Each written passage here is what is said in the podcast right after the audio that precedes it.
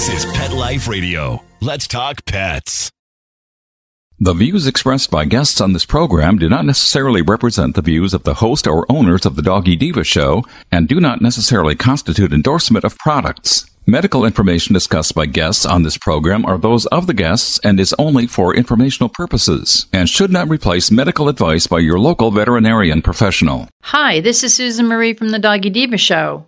This week, introducing a new dog into your home, how to know how well your new puppy can be trained, and a book on easy and healthier ways to make dog treats. That's what's on our show this week. Let's get started. Hey, did you hear that?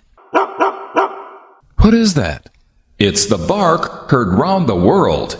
The Doggy Diva Show. Here's Susan Marie.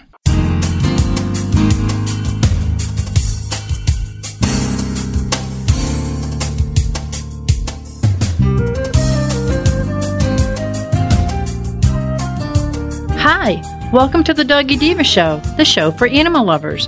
I'm your host, Susan Marie, and as always, I'm joined by my canine co hosts, the Doggy Divas themselves, Francesca, Coco, and our newest little diva, Miss Olive.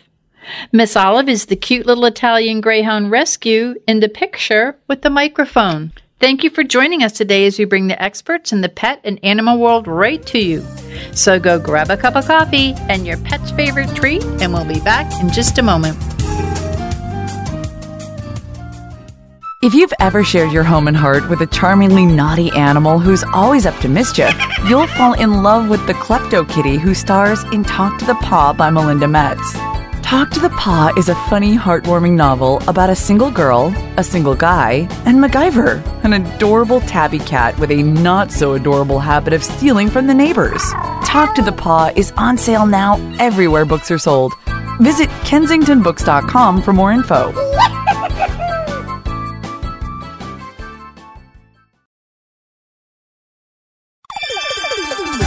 Let's Talk Pets on PetLifeRadio.com.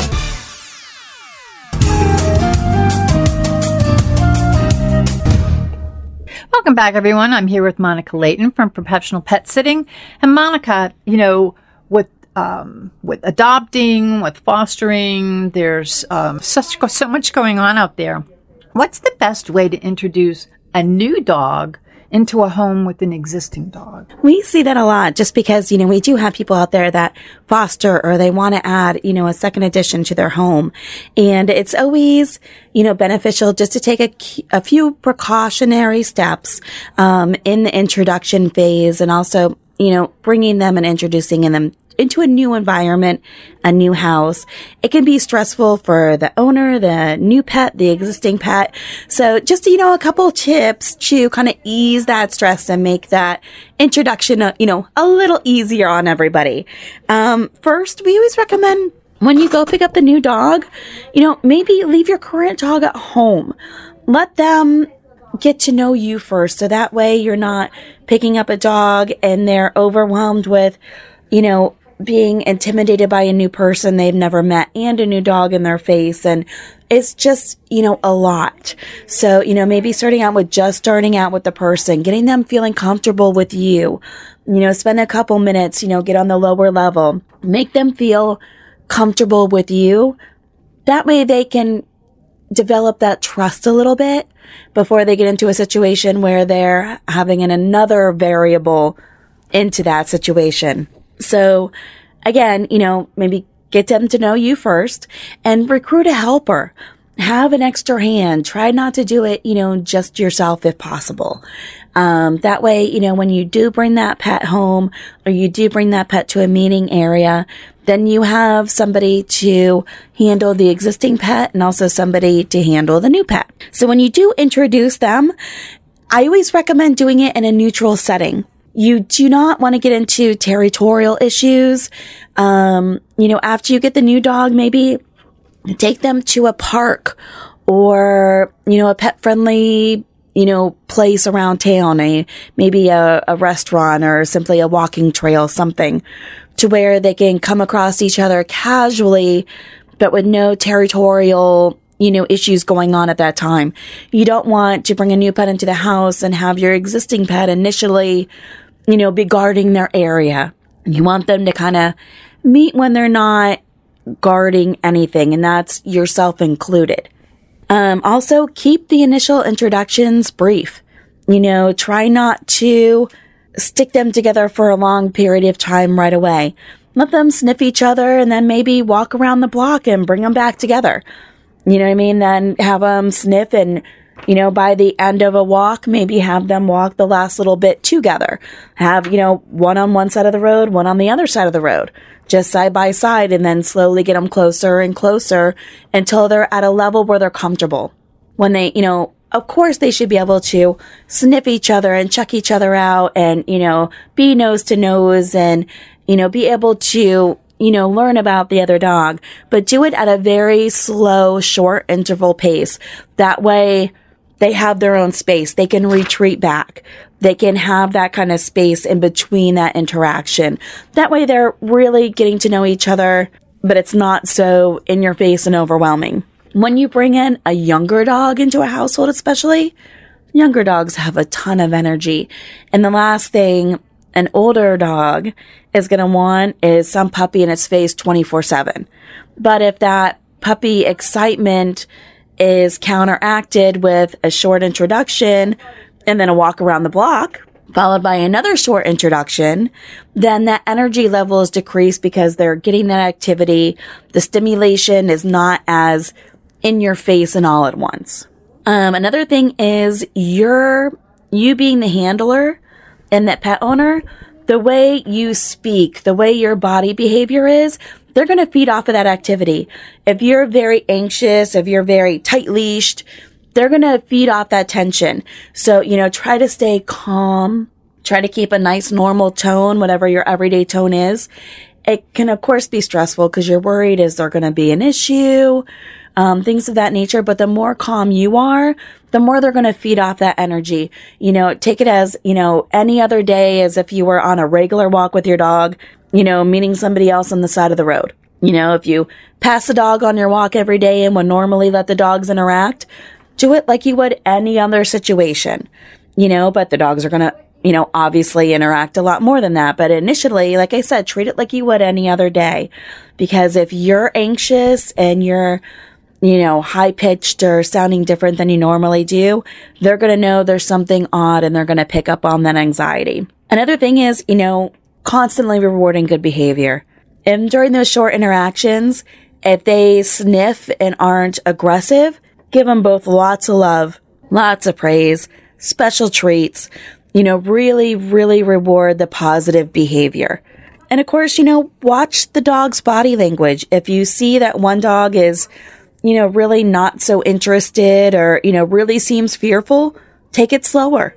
If they seem very easygoing about it, then take the next step. But definitely keep a close eye on both dogs. That way you can kind of see and you can tell by your dog. You know, if your dog is scared, if the ears are tucked down, the tail's tucked, you know, you know, they're feeling some anxiety and they're having some issues. So just kind of take it a little slower. Um, but if you follow those simple you know, steps, even when you get them into the household, you know, keep them separate until they're really feeling comfortable together. That way, when you do get them together, you have far less problems. It's much more stress free on the pets. It's less stress on the people, you know, the families, and it'll strengthen that bond having a good start. You know what you say is so true. Um, and I'm just going back to recently, we were visiting some people who had a dog. And of course, we have three of our own. And there was a little anxiety on the other person's part as to bringing our, we have three small dogs and they have a large dog. But I said, we need to keep calm as the pet uh, parents. We keep calm. We control it because we're the pack leaders. We have to control the anxiety level of the animals. And I'm telling you, what was expected and pe- people who came in to visit were going oh my gosh they're all getting along. And i said because when we first introduced them together it was neutral. They all sort of said okay this is my job this is your job this is your job. Okay we're all cool no one's stepping on each other's toes and they got along great. That was for a week. So it it is it's like the pet parent and controls it because they have to remember they're the pack leader You can't leave a new dog in the house. Can't let the dog run the house. You have to control the situation. So that's excellent. And um, these are all great tips. And there's so many, you know, dogs looking for forever homes or foster homes. And this is such great information because it's going to really take the kind of like the overwhelming feeling that some people feel on, oh my gosh, I can't take in. Yeah, you can. I mean, it's very manageable. And this is great information, Monica. I thank you so very much.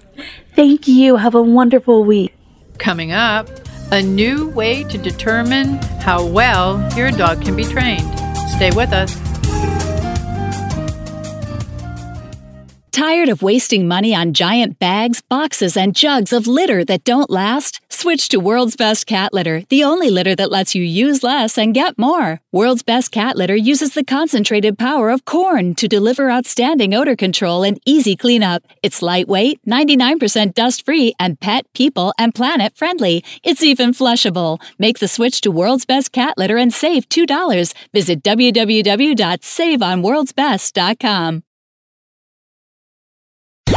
Let's talk pets Let's talk pets. on Pet Life Radio. Pet Life Radio. PetLifeRadio.com.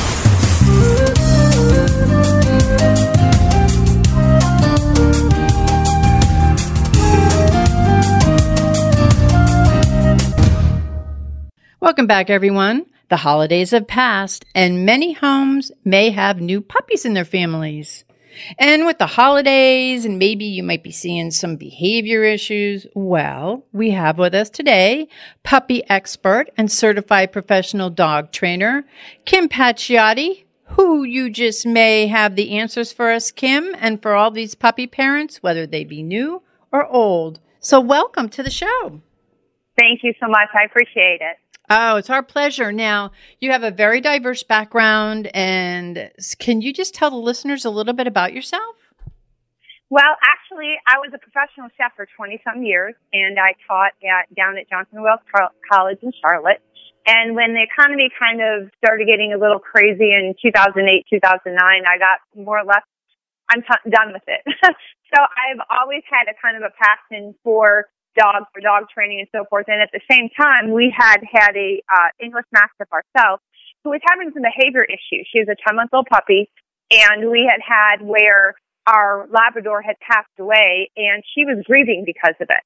So we hired a trainer, and that trainer told us to do some really kind of crazy things with the dog, which actually made it worse. And I pretty much vowed to save her at that point in time that I was going to figure out what was wrong with her and, and help her because everybody kept saying, put the dog down, put the dog down. Well, that wasn't an option for me. So I began delving into going to school and taking classes and, and going everywhere to learn whatever I possibly could about the dogs, about dog training and so forth. Went through and got my CPDT. Um, but then my niche kind of came well into studying how uh, puppies learn, early puppy development. We studied how zoo animals learn, how autistic children learn, um, and pl- applied a lot of the same principles to the puppies and are having absolutely amazing results. Early on, we had a greyhound who had severe separation anxiety, and we'd taken her to a number of, of veterinarians. And they also said, you know, I- my advice is to put it on. I mean, she ate her way through our house, right to the outside. Yep. Yeah. And, Yep. um, that we brought in one of my one of the vets said bring in a behavior specialist a certified trainer they could help you and i'm telling you we cured her separation anxiety never thought it could happen and neither did many Uh-huh. people but i know firsthand that this thing what you do is you know proven and i respect what you do it's it's it's a very dedicated field and there's there's just a lot to it but what was your inspiration for starting training canines Well, actually, Saber. Um, it was one of those, like I said, I was kind of really done with. Uh, I would open up restaurants, and basically, I would get the kids before they would go out to the real world, so to speak. So it was a, one of that times where a lot of it was the me generation, where everybody. I don't know. I grew up where you went into a business and you said, "Hey, this is what I can bring to your business. This is what I can do for you. This is how I can help the team." where I kept seeing everybody being more like, well, what are, well, when is my day off? When is my vacation? When, and I got to the point where I just didn't want to deal with it. So, um, like I said, I went to school, I did what I had did, and I just dove right into it. I originally started doing private clients, going to people's homes, so forth, trying to get, you know, help them that way. But then I was, I was bored. to be honest, I was totally bored. Dog training is boring because you go into people's homes, you tell them what to do, and they look at you, okay, yeah, we'll do it. And then guess what? Life happened and they never did. So part of one of my things that I had to do for the certifications was I had to volunteer at local rescues and work at the shelters and so forth. Well, what was astonishing to me was I was constantly seeing purebred dogs coming in, golden retrievers, labs, which are like the top dogs. They're, you know, eight months, nine months, a year old, and they're coming into these rescues. And I'm like, something's not right here. I mean, not that, I mean, people pay good money for them. Not that it's like you wouldn't want somebody, I mean, not that it's any other dog. I don't mean that to sound the wrong way, but I'm like, how could someone invest good money into a dog and then turn around and just surrender it eight months later? It didn't make sense to me. So that's when I started, you know, checking into, we have to, basically we have to educate people. We have to tell them how important it is when that puppy is little, what you need to do, um, some of the things that can stop. I mean, everybody's so worried about getting that puppy to do sit and laying and all that, but the main thing for puppies is to shape their temperament. That's the biggest thing in order to move forward. And all the other stuff comes easy. In shaping the temperament, you have this empowerment. Um, can you tell us about the empowerment puppy personality assessment? I, I found that fascinating. Well, what we have, and this has come from litter after litter after litter, we originally started scent training or imprinting the puppies. We see we actually start training our puppies when they're 10 days old. So what happens is I go to the breeders, I pick up the mom and the puppies, and we bring them to our facility. When they get here, we start with Carmen Battaglia. I can't say his last name right. We do start doing the biosensor training program, and we also started doing like early scent introduction. And what that meant was we were just exposing them to everyday scents. You know, we would expose them to the grass, into the rain, into the um, you know, the pine and just all different kinds of things that are in our environment, thinking this would make it easier as they got older. Not even really having a, a goal in mind. I just thought it was, well, what, what does it hurt? Their eyes and ears aren't even open. Their sense, their, their sense of smell is like fascinating at this time. I mean, look at what dogs can do with their sense of smell. And the fact that we're, it's an underused item in dog training is their capability of a sense of smell. So we started doing this, and then all of a sudden we started inputting the data into the computer, and we were finding many, many similarities for dogs that like specific scents. Uh, so we then then got broken down into uh, calming scents, environmental scents, and stimulating scents.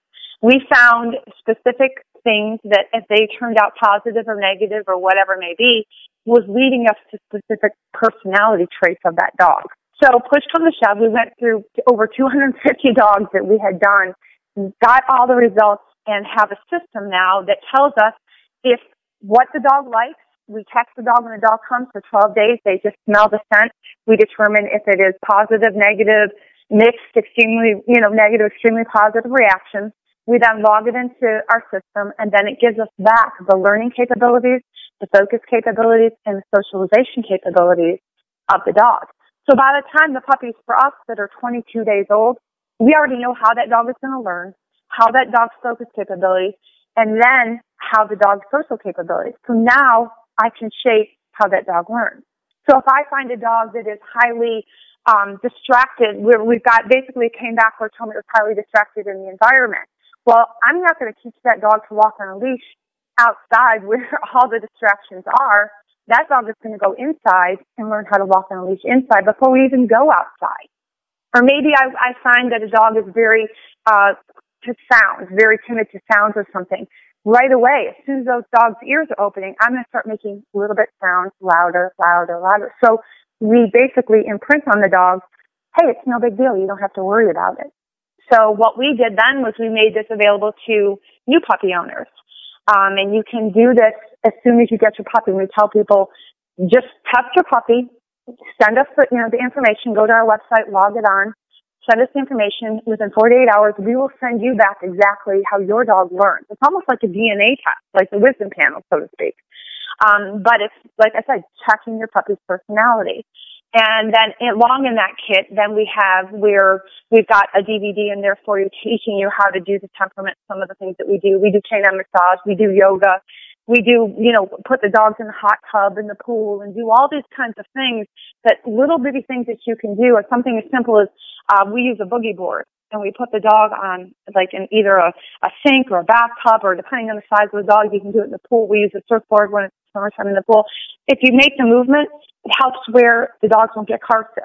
So there's a lot of things that you can do, you know, to further enhance just teaching your puppy and it's and, it's so proactive instead of reactive because it like exactly. addresses the situation earlier now one thing we talked a little you talked a little bit about these you know the dogs that do get sent back to shelters or don't make it in a home and instead of taking the dogs through the training program they do return them to the shelter or the rescue do mm-hmm. you find that your program helps to decrease the, this from happening oh wow yeah absolutely well i know like with with our research. Basically, for us, this started out as a research, but and I'm not funded by anyone, so that's why I have to go buy litters basically from the breeder. Then we turn around and we sell those trained dogs.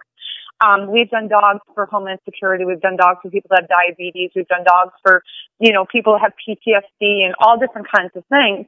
And I, it's a constant, what I hear back is, I can't believe how calm the dogs are. I can't believe that the dogs listen. We go in a different respect of and it's just, it goes back to training, like how you do with your kids though. I mean, you tell your kids what you want them to do. The average person knows that the dog is going to jump. They open the door and then they yell at the dog for jumping on the person on the other side. And all they had to do was turn to the dog and say, need to sit. I mean, tell the dog ahead of time. If you saw a child running to the door, you'd be, hey, no, no, wait a minute, don't go out there. Mm-hmm. Instead of letting the child run out and yell at the child. But we, for whatever reason, the majority of people think to yell first at the dog as opposed to giving instructions. Just tell the dog what you want it to do. We don't use clickers. We don't use collars. We just use our voice. we talk to the dog. We tell them, hey, that's, this is what we need. This is what we need from you. And they're like, okay, they do it. I mean, it's just, it's amazing when you learn how to communicate with them on their level. Yeah, that's and that's exactly what it sounds like you're doing. Now, what is the goal? Like what is your ultimate goal of this program and because it's relatively new to me and I've I I'm, you know, I'm very impressed with it and I'm impressed with the way that you, you know, you get the dogs trained and you assess them. It it just seems and I don't want to use the word common sense, but it seems like it's easy it's simple yeah it's really simple so what is your your goal to like get it out to everybody or have everybody learn I want to scream it from the rooftops. I mean, that's, I don't blame you. Basically, I mean, it is so. I want to do whatever I can to make a difference, and that's one thing that we did with with the Empower Puppy program with the with the one scent kit that we do for. We have a scent kit available for um, new puppy owners. We also have a scent kit available for breeders because breeders can do the same thing. What a great way. That's where we have to start because what a great way for a breeder knowing I've got a litter here and well, this puppy would match this family and this puppy would match this family because if you now know this is a more calmer puppy or a more timid puppy and this is a very exuberant, confident puppy, you're not going to stick that like super calm, scared puppy in a house full of kids. You're going to place it with an older couple or retired yeah. couple. You know, you want, if we can start placing the dogs where they need to be, and that starts from the root of it. But if we can teach people how their dogs communicate, I mean, we have eight week old dogs matching items. We have 13 week old dogs reading flashcards. I can hold up a card that says laying, sitting, do, uh, standing, and the dogs are doing it, and I'm not saying a word. Wow. I mean, it's, it's literally amazing what these dogs are capable of doing when you teach them in a way that they can understand. And it's simple. You just tell them what you want. I mean, I, I, I, I like, I can, I mean, I'm so excited about it. And that's why I said, I just don't know how to let everybody know. but in that one kit, what we, what we're doing is because I want to know if this works on older dogs as well, as far as determining the personality with the scent. So we've created the Empower Puppy Project. So if you purchase one of the kits from us, um, in there you'll see we ask you to pass it forward. Uh, pass it on to somebody that has an older dog or whatever it may be, let them take the test as well because there's enough essential oils and all that other kind of stuff in the test for it. Um, then they can go on to our website. They can log in their information, answer, I think I have about 14 questions on there um, as far as the personality of their dog. And I want to see, does this work for older dogs? Because do you know how awesome that would be if we found out that it did and then we could do these in shelters and rescues and be like, okay, well, this dog is this and this dog is this and hey, sorry, but it's not going to match your family.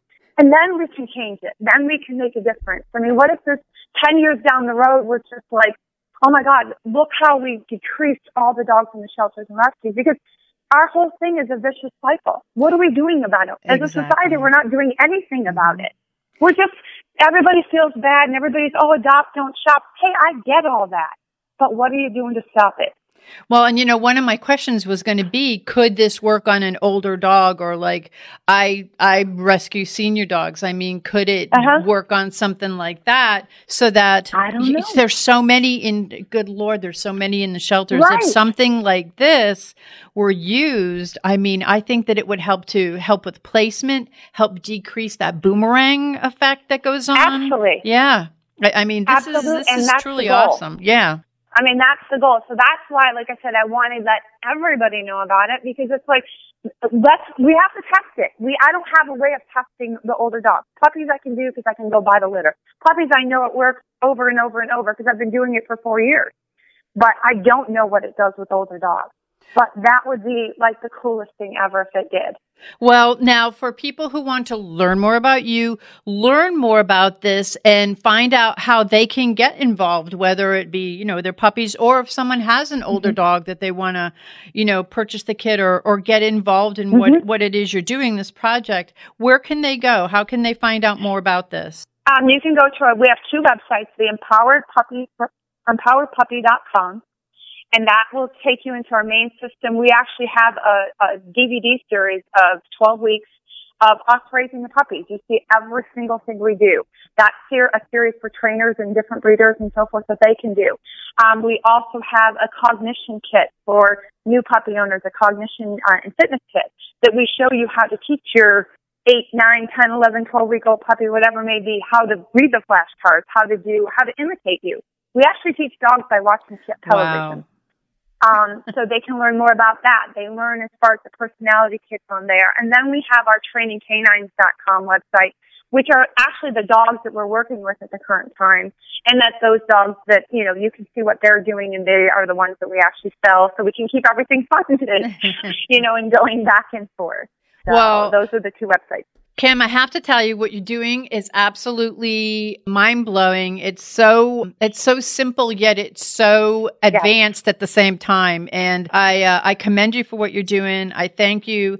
Uh, I'm really sorry that the chef industry lost you, but I'm really happy that the training group industry got you. But um Thank you. and we're going to have your information linked on our website, um, on Facebook page, The Doggy Diva Show. So we'll have uh, the powerpuppy.com and trainingcanines.com. And so anyone who wants to go, please, you're going to learn a lot. You're probably going to want to get involved. And I'm telling you, this is revolutionary. And I do see this as helping with that boomerang dog problem. I really, really Oh, I hope do. so. hmm As again, I, I love so. being proactive, not reactive. And I think that that's what this Mhm. is all about. So, Kim, thank you so much for being on the show and thank you for making a difference in so many dogs' lives. Thank you so much. We'll be back in just a moment. Hi, Doggy Diva Show listeners. Susan Marie here to take just a half a minute to let you know how much we appreciate your being with us every week to hear great dog tips you can use with your pet, some great stories about rescues, fostering, and some heartwarming stories about second chances for pets who are now in loving forever homes. Be sure to go to our website, thedoggydiva.com, to see pictures of Miss Olive and other dogs we talk about on the show and get to know us a little better. That's thedoggydiva.com, D O G G Y. We appreciate your feedback too. Okay, let's get back to the show. Next, how to make some nutritious homemade treats for your pets. Stay with us. Does your dog itch, scratch, stink, or shed like crazy? Come to Dinovite for help. Order a 90 day supply of Dinovite. Dinovite for life. Pick up two tubes of Dogosuds. Get the third tube free. Peppermint, tea tree, lavender, Dogosud shampoo. Made with all natural coconut, jojoba, aloe, great for healthy skin and soft, shiny coats. But no itchy, harsh chemicals. Lather up, rinse away. Try Dogosuds. Buy two, get one free. At Dinovite.com. D I N O V I T E dot com. Let's talk pets. Let's talk pets on Pet Life Radio. Pet Life Radio. PetLifeRadio.com.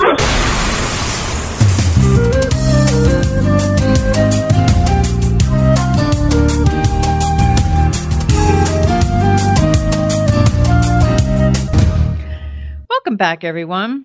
Hmm, dessert doesn't have to be unhealthy to be delicious, especially when it's a nutritious homemade dessert for your four legged, or in Miss Olive's case, three legged best friend. Author of Doggy Dessert, Cheryl Gianfrancesco shares 125 of her own easy to prepare recipes that are natural, preservative free, and dogs love them. I can personally attest to it because I use some of these recipes on my gang. Um, so we are all happy to have Cheryl with us today to tell us how to make those yummy, wholesome treats for our pups with love. Welcome, Cheryl. Thank you. Thank you for having me.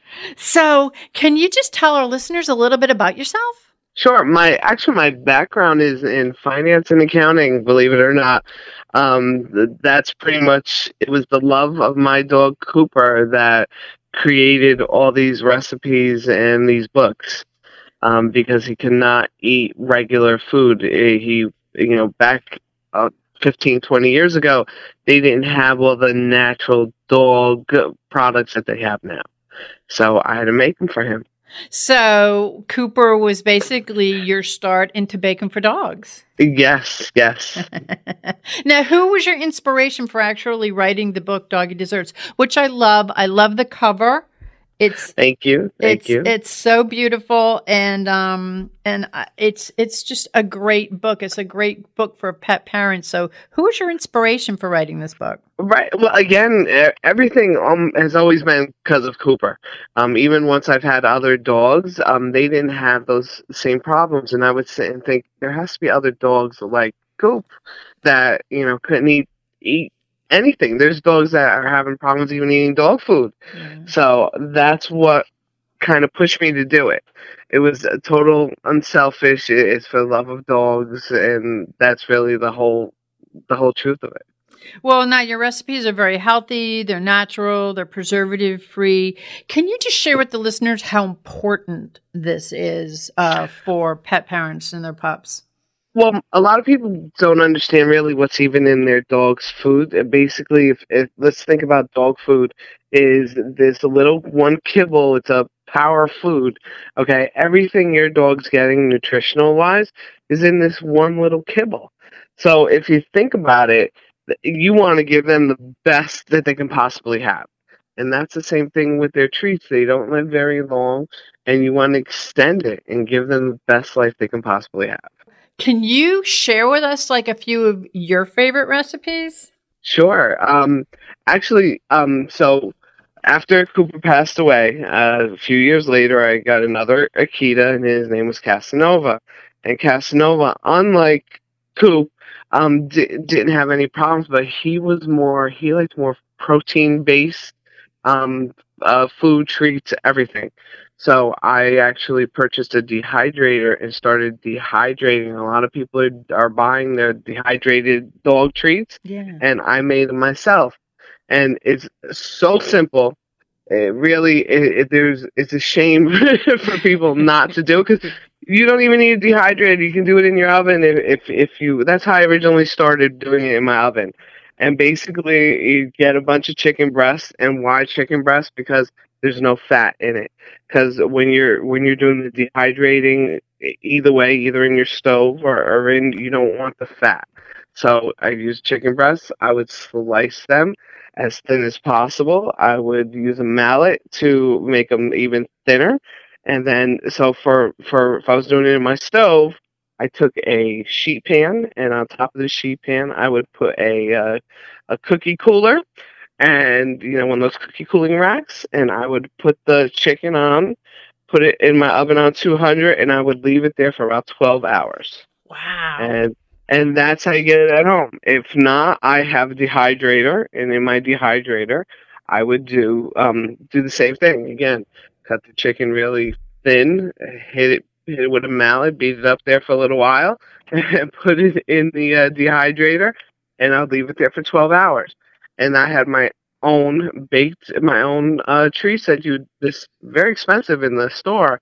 But I did it myself buying chicken on sale for my dog.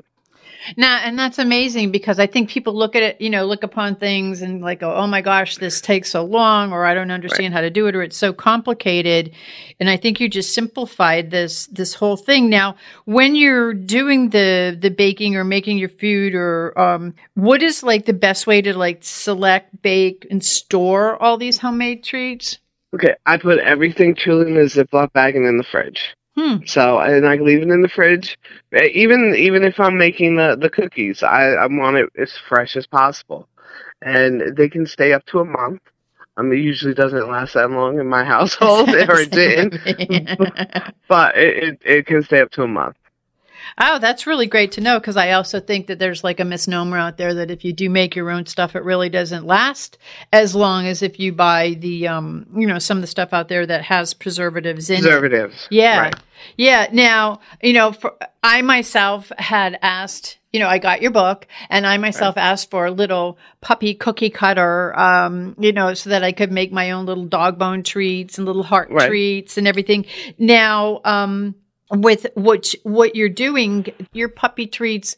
I'll tell you what I did. I have one that's allergic to a lot of stuff, so I made the salmon balls.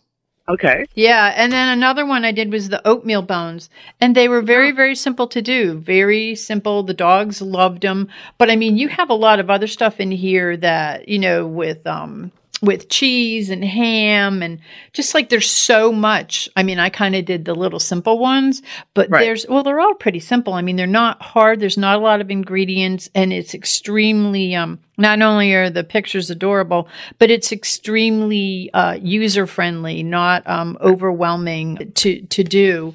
So, where did you get your inspiration for some of the uh, the like the the ham and I know you've got turkey ones, you've got some grapefruit ones and carob. I mean, I was testing them. I mean, they're good. Thank you. you. You know something? I I use the human recipes as my inspiration. I am constantly, even now that I'm not, you know, haven't made any any books in a while, and I haven't really made any new treats. I'm always looking at pictures of food, I'm looking at, oh, what are people eating? I mean, I constantly still doing that. Hmm. And that would always be like, hey, how would, you know, I would look at Coop or look at Casanova. I'm like, I wonder if you would like that. And then I would just try it. And, and that's pretty much, you know, I, I've gotten, I was obsessed with it and the, the cooking the baking. I enjoy doing it. So that's where a lot of it comes from. It's just pure enjoyment. Well, I'm glad that you enjoy doing it because there's so much, and there's a you. You also have little muffins. You know, right? Yep. I think that's going to be my next endeavor, the little muffins. now that I'm feeling confident. That's right. You can do it. now. where can, where can the listeners go to learn more about you, to learn more about doggy desserts? I mean, it's um it's a beautiful book. And as I said, it's very easy to use and it's just loaded with um, great recipes and in- information. Thank you. Um, actually, I do have a blog. It's it's been a while. Uh, I'm going to be truthful since I've updated it because Casanova was sick for some time before before he um passed away. So mm-hmm. that's where a lot of my time went. But if they would like to look at happydogrecipes.com, they can go there. And believe it or not, I've had a lot of readers contact me on Facebook. I have a regular Facebook page, and they contact me, and I'm I'm always responsive. And sometimes they have questions, and they um I'm always uh, there to answer a question. That's so nice because um, it was it you know it was great when I connected with you because it's something that I was personally interested in, personally benefited from, and um, and I just you know I just want to tell you that I'm very very sorry for your loss of Casanova, Thank and you. um, and I want to thank you for writing this book. I mean, it's a great book uh, for those of you that are looking for it. It's called Doggy Desserts, D O G G Y Desserts by Cheryl. Cheryl, why don't we get your name spelled out there so that everyone can know where to go to look for you? Okay, my my first name Cheryl, C H E R Y L. Last name Gianfrancesco, G I A N F R A N C E S C O. And go on. It's your books are available on Amazon. They're Amazon. available, yeah, everywhere where books are sold. So, and I want to uh, just let you know on behalf of my doggies and me, we thank you very much for getting this book together with all these yummy, healthy treats. And I'm sure that the listeners out there are going to absolutely love it. And Oh, um, and again, your pictures throughout it are beautiful because I'm very visually motivated, so I like to see what it is I'm going to be doing. Oh. right. Because some things don't do that. They just you get like just plain old paper, and it's just like okay, Yep. just deal with it. So, and I'm very visual, and I was very happy when mine turned out sort of like yours. So I was extremely motivated. So I think muffins are the next thing we're going to do, and I'll I'll have to let you know how they turn out. But I thank you very much for being on the show. Uh, love your book, and I'm sure all the listeners out there are going to love it too. Thank you. Thank you for having me. We would like to thank our guests this week. And also, as our doggy divas always say, please love your pets because they love you unconditionally. And please remember to adopt, foster, spay, neuter, and microchip. And as always, please have a great Diva Week, everyone. That's all for this episode of the Doggy Diva Show. To find out more, go to our website, thedoggydiva.com. Also, find us on our Facebook page, The Doggy Diva Show, and tell your fellow dog lovers about it. Don't miss Susan Marie, Miss Olive, and the Doggy Divas right here for the next episode. See you again soon.